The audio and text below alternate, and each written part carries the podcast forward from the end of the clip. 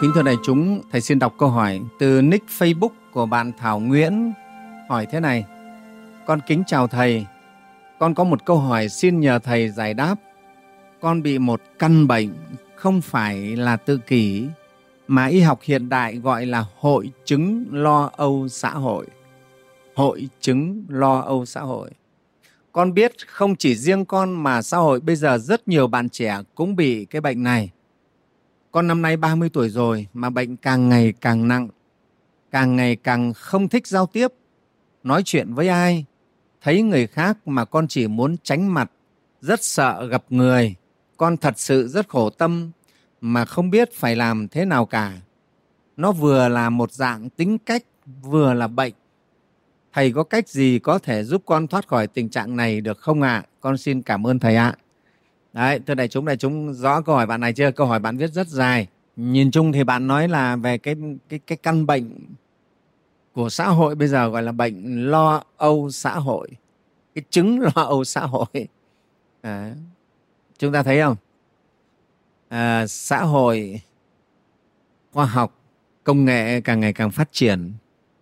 Người ta gọi là càng ngày càng văn minh đấy. Mà con người có hết khổ đâu. Hết thứ bệnh này sinh ra lại đến thứ bệnh kia sinh ra. Cho nên thật sự là nhân loại, thầy nói gì thì nói vẫn còn đang luẩn quẩn. Nếu nhân loại không tiếp cận được với cái sự giáo dục của Phật giáo thì nhân loại mãi mãi luẩn quẩn. Phát triển để đi đến đâu? Tiên tiến để đi đến đâu? Sản xuất ra được bom hạt nhân nguyên tử, rồi sau đến những cái loại bom gì nữa để đi đến đâu? À, đi đến đâu? Nếu mà gọi là để tìm hạnh phúc thì những cái đó không phải là cái đem lại hạnh phúc cho chúng ta. Thực sự đấy thưa đại chúng. Các cụ nhà ta cách đây một vài trăm năm, mà các cụ làm gì có những cái thứ tối tân như thế. Nhưng mà các cụ cũng có hạnh phúc đấy chứ. À, kể cả không có máy bay, không có ô tô, ngày xưa đi xe ngựa, đi xích lô, đi xe kéo tay thôi, nhưng các cụ cũng vẫn hạnh phúc chứ. À, có khi chỉ loanh quanh với xóm với làng nhưng mình cũng vẫn vui, vẫn nếu nói về cái, cái chất lượng cuộc sống nhiều khi các cụ vẫn hạnh phúc. Còn con người bây giờ khoa học phát triển, cơ giới phát triển đến như thế này nhưng con người ta vẫn không hạnh phúc. Và bây giờ lại sinh ra một cái loại bệnh gọi là bệnh, cái hội chứng gọi là lo âu xã hội như bạn này bạn hỏi. Bạn ấy đang bị cái hội chứng này, ba mươi tuổi đầu nhưng mà, mà rất là ngại giao tiếp, nhìn thấy ai cũng có cảm giác sợ, muốn tránh mặt. Thì cái hiện trạng này bây giờ trong thanh niên cũng khá nhiều người bị như thế này. Nó trở thành một cái hội chứng lo âu và người ta gọi là xã hội, tức là gần như trong xã hội rất nhiều. Nhiều người ta gọi là xã hội. Cái gì xảy ra nhiều với số đông người ta gọi là xã hội. Bệnh xã hội. À, Covid giờ cũng là một cái dạng bệnh xã hội. Rất nhiều người bị. Đó. Thế cái hội chứng lo âu này bây giờ thì đương nhiên nó là lo âu thì người ta gọi là hội chứng lo âu thôi. Còn xét mỗi cá nhân chúng ta nó là một thứ bệnh. Nó xảy ra. Thế bạn này giờ bạn hỏi là, là, là bạn ấy bị như vậy giờ thì làm thế nào? Bạn rất khổ tâm. Wow, rất khổ tâm. Thế thì thưa đại chúng ấy thì cái hội chứng lo âu này nó đã xảy ra một số năm gần đây. Đó. Thế thì nhiều nhà khoa học, y học, xã hội học người ta cũng nghiên cứu. Người ta có đưa ra những cái khái niệm như thế này. Thầy xin đọc để chúng nghe. Đây thầy đang nói là về mặt góc độ thế gian, người thế gian. Họ nghiên cứu và họ đưa ra những cái khái niệm. Họ nói thế này, rối loạn lo âu xã hội là một bệnh lý tâm thần thuộc nhóm bệnh rối loạn lo âu. Đây là một phản ứng bình thường khi phải đối mặt với sự căng thẳng. Tuy nhiên, khi cảm thấy lo âu quá mức hoặc quá lâu thì có thể đó là dấu hiệu của chứng rối loạn lo âu. Bệnh nhân bộc lộ sự sợ hãi mãnh liệt và dai dẳng khi bị người khác nhìn hoặc bị phê bình, ảnh hưởng nghiêm trọng đến công việc, học tập hay những hoạt động thường ngày khác. Đấy, thì chúng ta hiểu rồi. À, cái tình trạng tuổi trẻ bây giờ, phải không? Mắc cái này, phải không? À, nó là do những cái sự căng thẳng lâu dài, thế rồi à, những cái áp lực khiến cho nó trở thành cái trạng thái bệnh, ừ, trạng thái bệnh. Và nhiều khi là bệnh nhân không thể tự vượt qua được mình. Có thể có chỗ người ta quy kết cái này là trạng thái tự kỷ, phải không? Chúng ta cũng thấy mấy năm trước có một số người nói là cái bệnh gọi là rối loạn đa nhân cách ấy. Đấy không? Mấy cái người bị vong nhập ấy thì bên khoa học y học ta gọi đây là bệnh rối loạn đa nhân cách. Rối loạn đa nhân cách nghĩa là người này lúc thì thể hiện tính nết mình, lúc thì thể hiện tính nết của ai ở đâu đó. Đấy. Thế nhưng mà đấy là mấy cái anh khoa học y học nó không hiểu gì cả. Nhà mình thì biết rõ là ma nhập, là vong nhập, là quỷ nhập. Mình thì nói rõ, anh thấy kinh Phật cũng nói rõ. Đến ngày Mục Kiều Liên đại thần thông như vậy mà ma nó vẫn còn chui trong bụng, nó khuấy bụng ngài lên được cơ mà. Đấy. Có phải chuyện thường đâu. Huống hồ là chúng ta ma nó tha gì mà nó không nhập. Nhiều khi chính mình cũng lại còn mời ma về. Đấy. Thế nhưng mà anh khoa học thì anh bảo đây là rối loạn đa nhân cách. Anh không biết gì cả. Tại vì anh thấy người ta lúc thì thể hiện tính nết của người này, lúc này thể hiện tính nết người kia. Phải không? Thế thì người ta bảo đấy là đa nhân cách, nhiều người ở trong một con người. Hai trong một, ba, bốn trong một. Phải không? Thế là anh gọi là rối loạn đa nhân cách.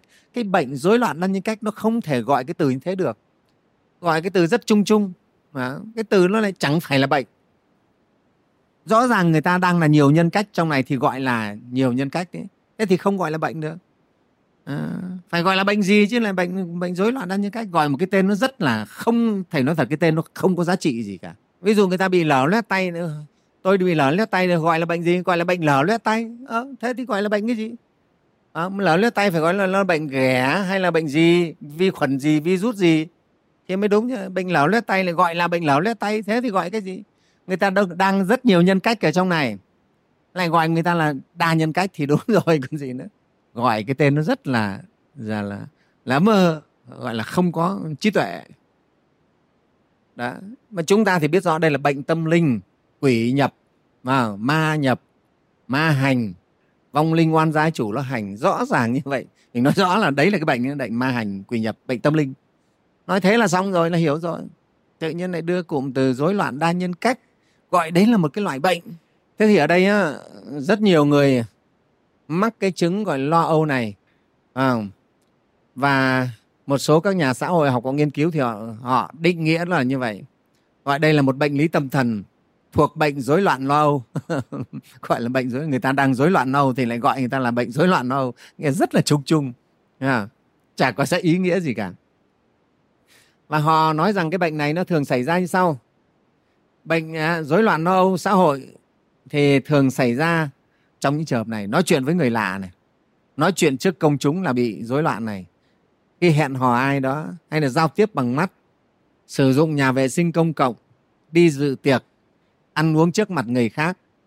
À, bắt đầu cuộc trò chuyện là xảy ra những cái rối loạn, những cái lo âu này. Đấy, tức là cái biểu hiện của nó là thường xảy ra trong những lúc này. Nguyên nhân của bệnh này thì họ đưa ra mấy cái nguyên nhân thế này. Nguyên nhân chính xác của rối loạn lo âu thì lo âu xã hội vẫn chưa được xác định. Đấy, các nhà nghiên cứu họ nói là cái nguyên nhân của cái bệnh rối loạn lo âu này chưa xác định nó là do cái gì.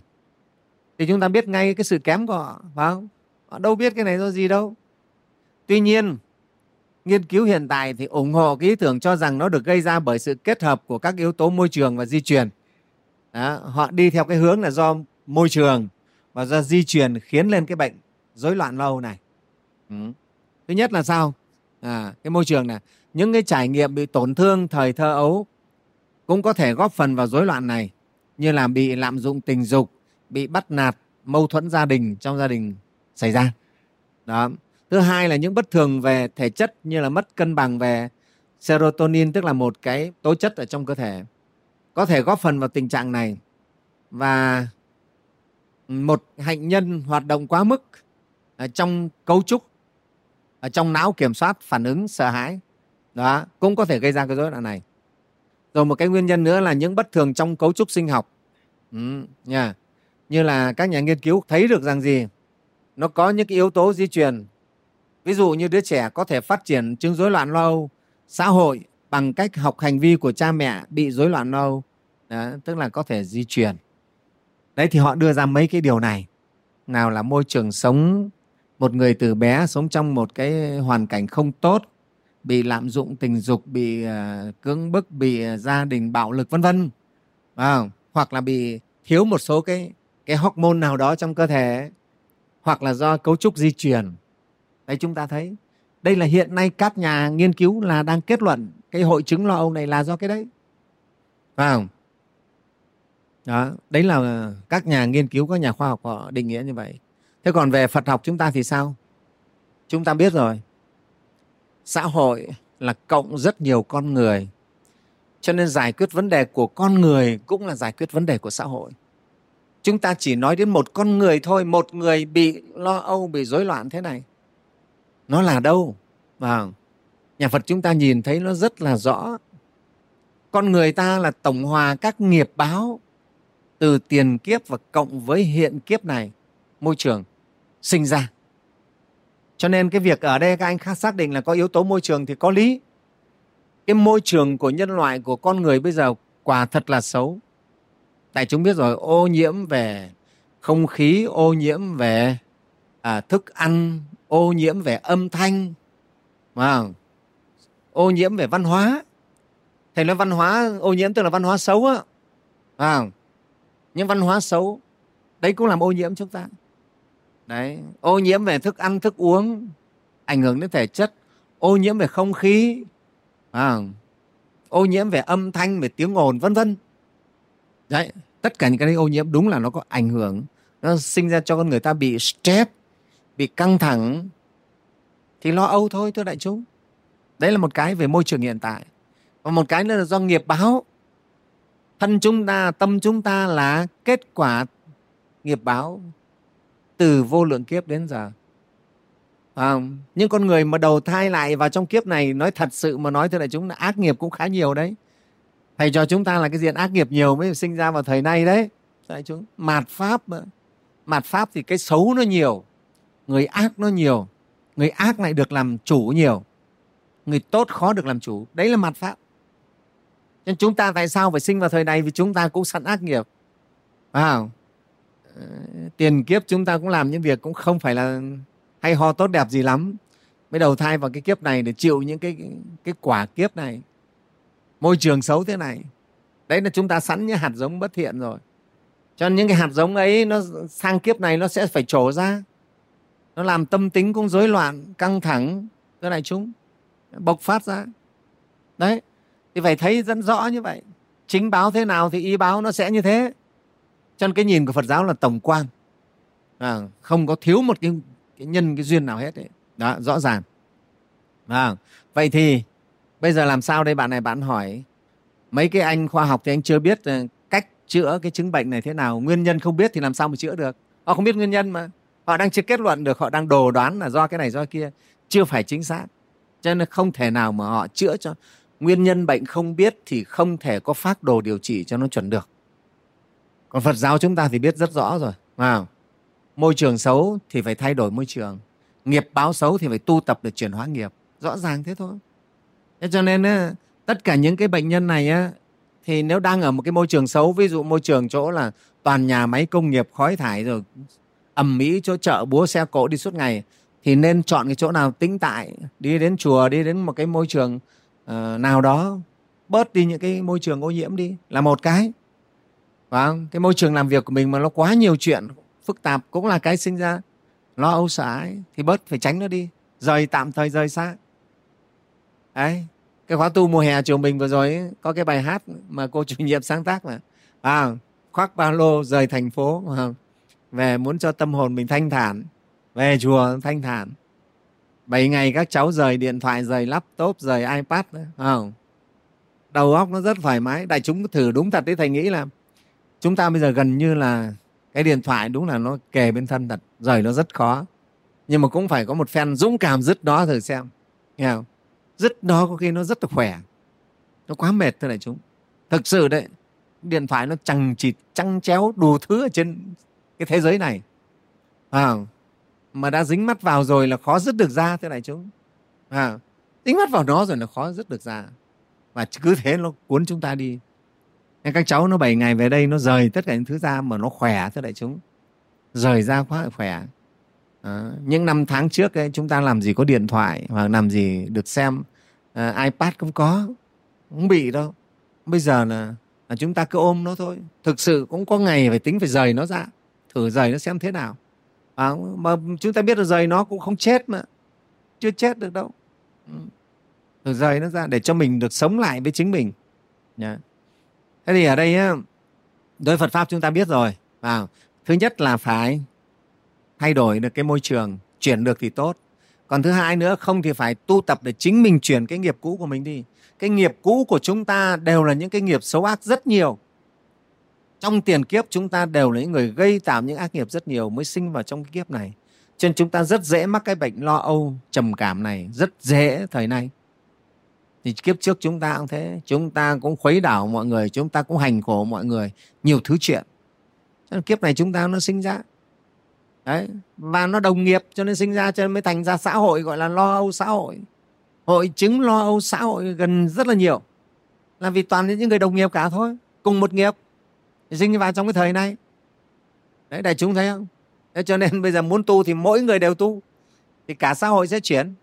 Ai ai cũng tu, cứ ngày ngày nghe Pháp thì tùng kinh lễ Phật sám hối tu tập. À, thanh tịnh tâm mình thì tự nhiên mình hết lo âu, hết trầm cảm, hết stress.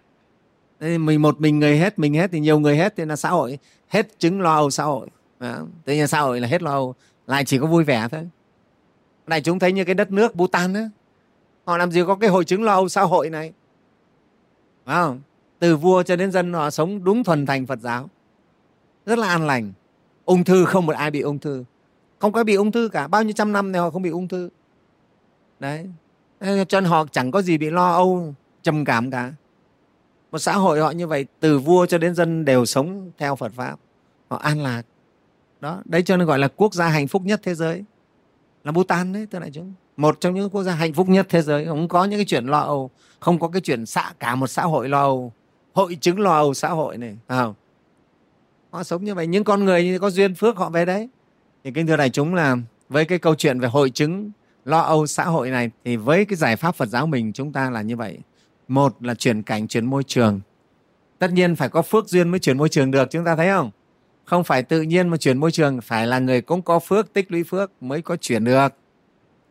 Còn không đủ phước thì khó chuyển. Cũng là chúng ta thấy trong nghiệp nó ràng buộc đấy. Thứ hai là không thì thôi, tu tập để chuyển nghiệp của chính mình. Mình tu tập, cho nên các Phật tử nhà mình thầy tin là rất ít người mắc vào cái hội chứng lo âu xã hội này. Đúng không? Cứ nghe Pháp của thầy Thái Minh rồi là ăn ngon ngủ kỹ làm gì mà lo âu. Nghe Pháp rồi, tâm trí mình khai mở ra mình đâu có lo âu gì nữa. Thế chứ nó thấy nhẹ nhàng, có lòng tin Phật Pháp nó bớt lo âu. Dù thưa đại chúng, thầy mới nói Phật Pháp hay là chúng ta biết Phật Pháp nó giải quyết được rất nhiều cái về mặt tinh thần. Chúng ta không bị sợ như người bình thường. Chúng ta không bị lo như người bình thường vì mình biết có Phật. Thứ hai là mình biết có nhân quả. Thứ ba mình lại biết cách tu để chuyển nghiệp. Mình có cả hết rồi. Đó. Mình biết mình đang trả quả cho nên mình không oán trách ai, không phiền não ai, phiền hà ai. Đấy là đỡ rồi. Đây mình đang trả quả. Thứ hai là mình biết là à còn có Phật biết mình. Thứ ba là mình biết Phật có dạy cho mình phương pháp tu để chuyển nghiệp. Có thuốc uống rồi. Cái người bệnh mà, mà, mà, mà, mà báo là có thuốc rồi mình thấy vui chưa? Cũng đã vui rồi, đúng không? Thế thì tất cả Phật tử chúng ta đây đều có thuốc hết rồi. Và Phật Pháp, có thuốc Phật Pháp rồi. Cho nên tự nhiên tâm mình nó đã khỏe mạnh lên rồi, nó bớt lo âu, bớt trầm cảm lên rồi. Cho nên là Phật tử là sẽ rất ít bị mắc cái bệnh. Phật tử phải đúng nghĩa đấy, có tu, có học đó. Ít bị bệnh lo âu trầm cảm.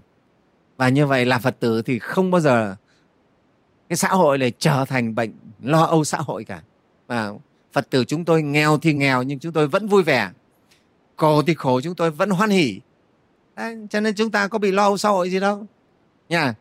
Rồi, xin uh, chia sẻ với bạn này như vậy. Nha, và đại chúng, cho nên Phật Pháp đúng là thật là lương dược đấy thưa đại chúng. Nha.